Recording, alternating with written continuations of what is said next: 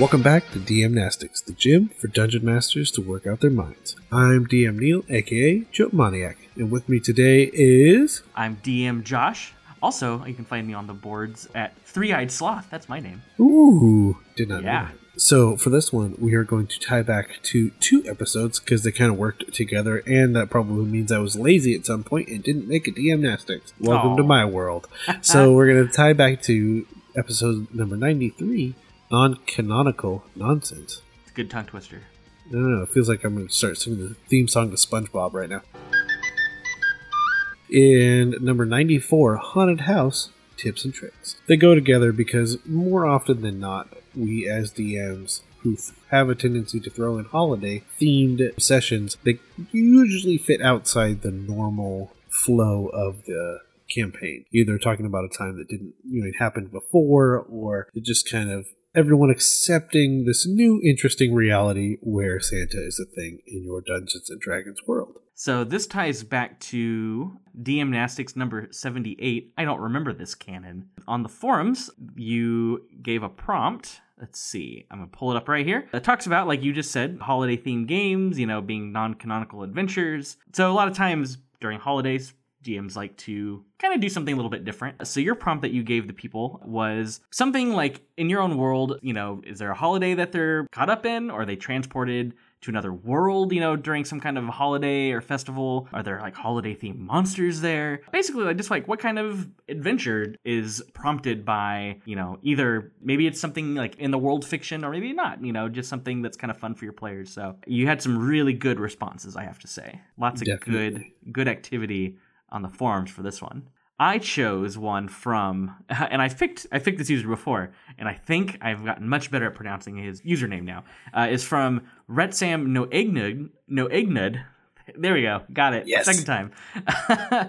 his was a little bit different, and I liked it because a lot of times I think the easy go to you know thing is Halloween because it's really easy to incorporate Halloween into like your game. Halloween is often very like antagonistic in general. You know, just the idea of like, oh, there's evil spirits or undead or or things like that. You know, it's super Goblins easy to and ghouls. yeah, super easy to incorporate that, which is great. But Retsam Noegnud got it, nailed it, boom.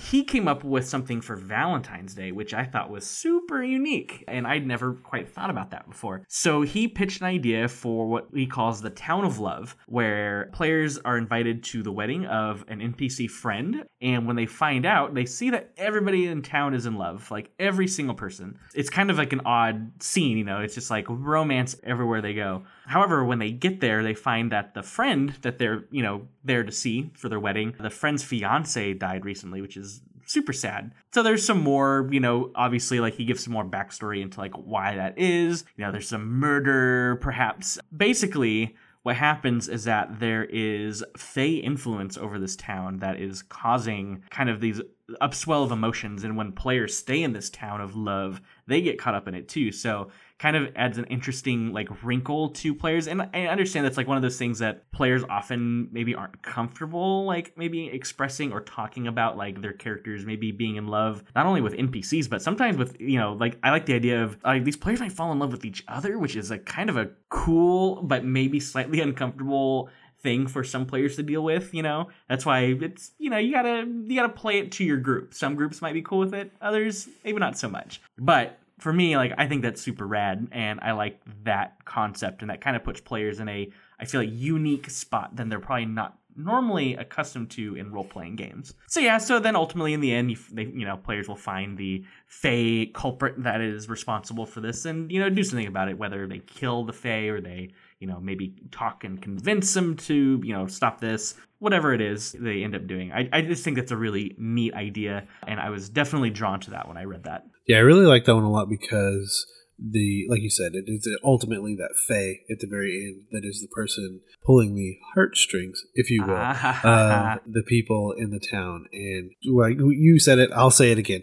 Definitely not for every group. I would encourage DMs to use discretion uh, Yeah. if you think that your group is mature enough to handle something like that. Yeah, definitely. I mean, I really like it because, like I said, the Fae being the one behind the scenes, but even I'm trying to think of how the players get to that point. Like, what are some of the other seeds that you would need to plant? Because it could just be this really weird thing that's happening, mm-hmm. but the mm-hmm. players don't know what it is. Right. So that would be another little tip for this one. If you were going to put it in, make sure that you have different things that kind of plant the seeds for them to be able to find the fake creature instead of just get frustrated and murder. Exactly. I am a big fan of bringing out uncomfortable truths about like players during role playing games. I'm kind of one of those DMs that like I want to dig deep into like the motivations and the personalities of the characters. And sometimes like something like this, this situation could, you know, force players to think like some of the uncomfortable truths like, you know, am I in love? Eh, like, if I'm going to be in love with a, you know, someone, like, is it going to be that person? And then after this whole thing is broken,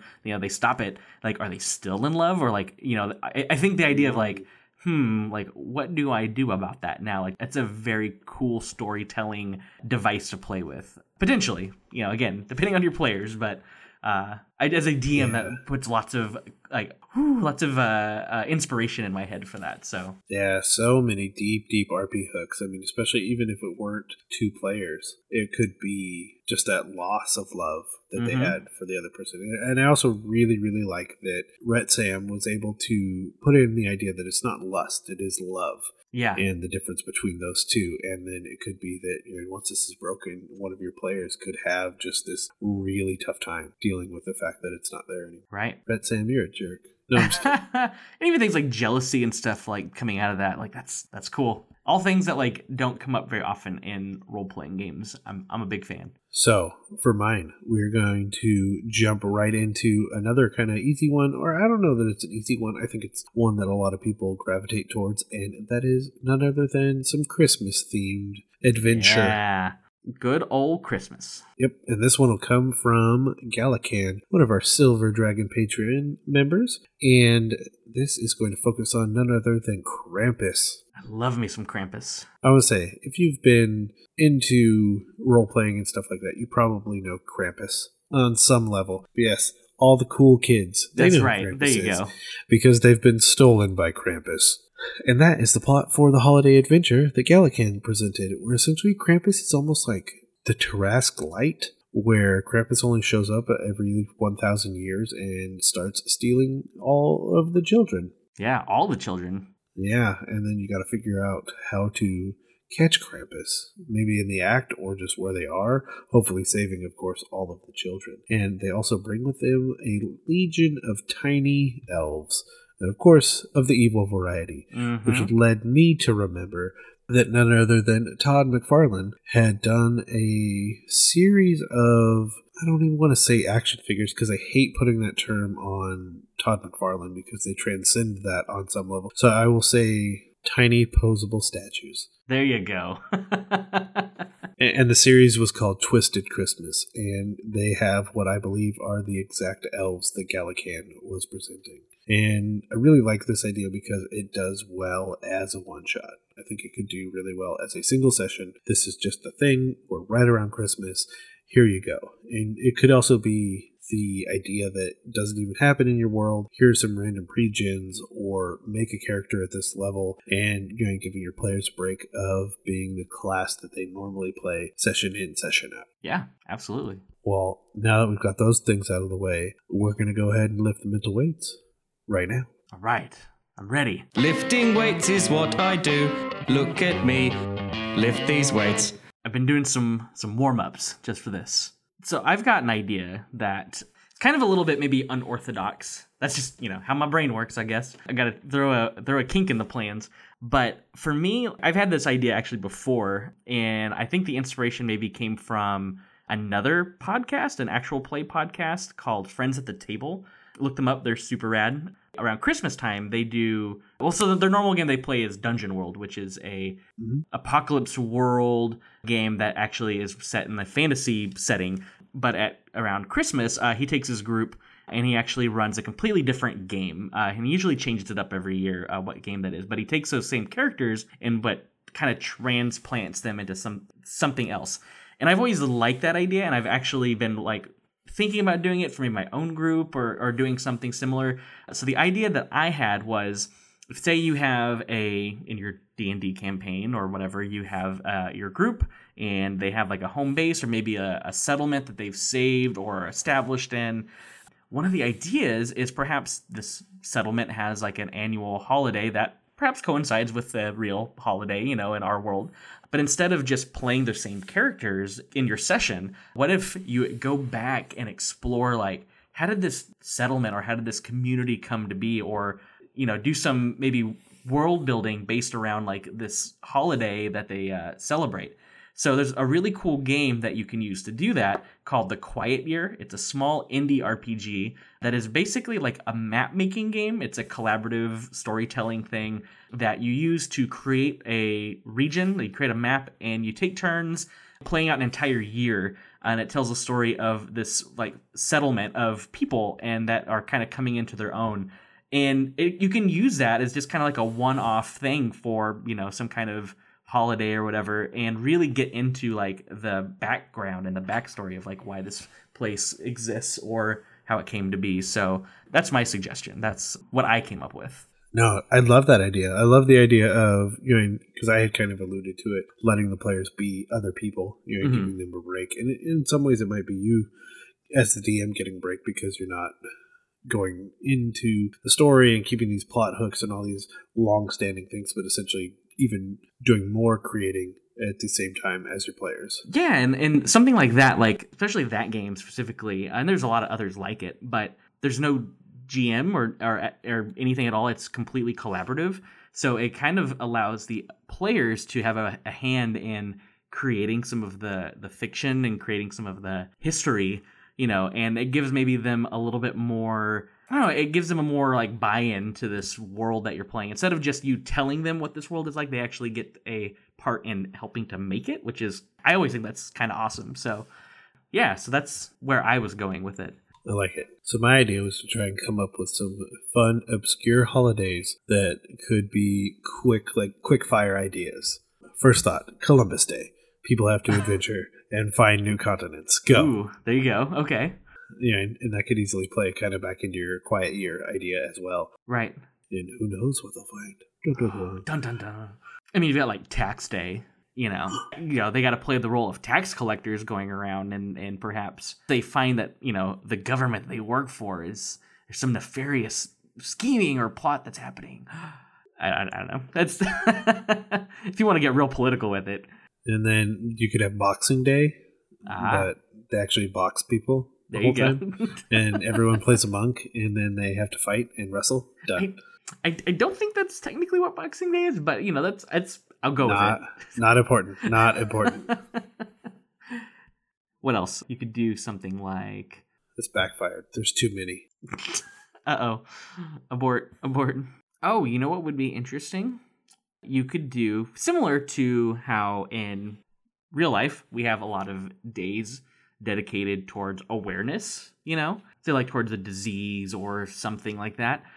You could do that maybe in your game. You could have like maybe there's uh you know some kind of disease that used to be like prominent or maybe something had ravaged like the world at some point. And so you could have like an actual holiday in your game that's kind of like a awareness day or something like they you know kind of beat back this like horrific thing that you know people were suffering from. Uh and you could even like incorporate tie that into you know something real world if you wanted to but i think something like that is kind of different and would be kind of neat you know? No i like that. I mean because that was one of the other concepts that i had thrown out there was people presenting holidays that were in their world that mm. they um, wanted to share with the forum community. Right. So i like that a lot.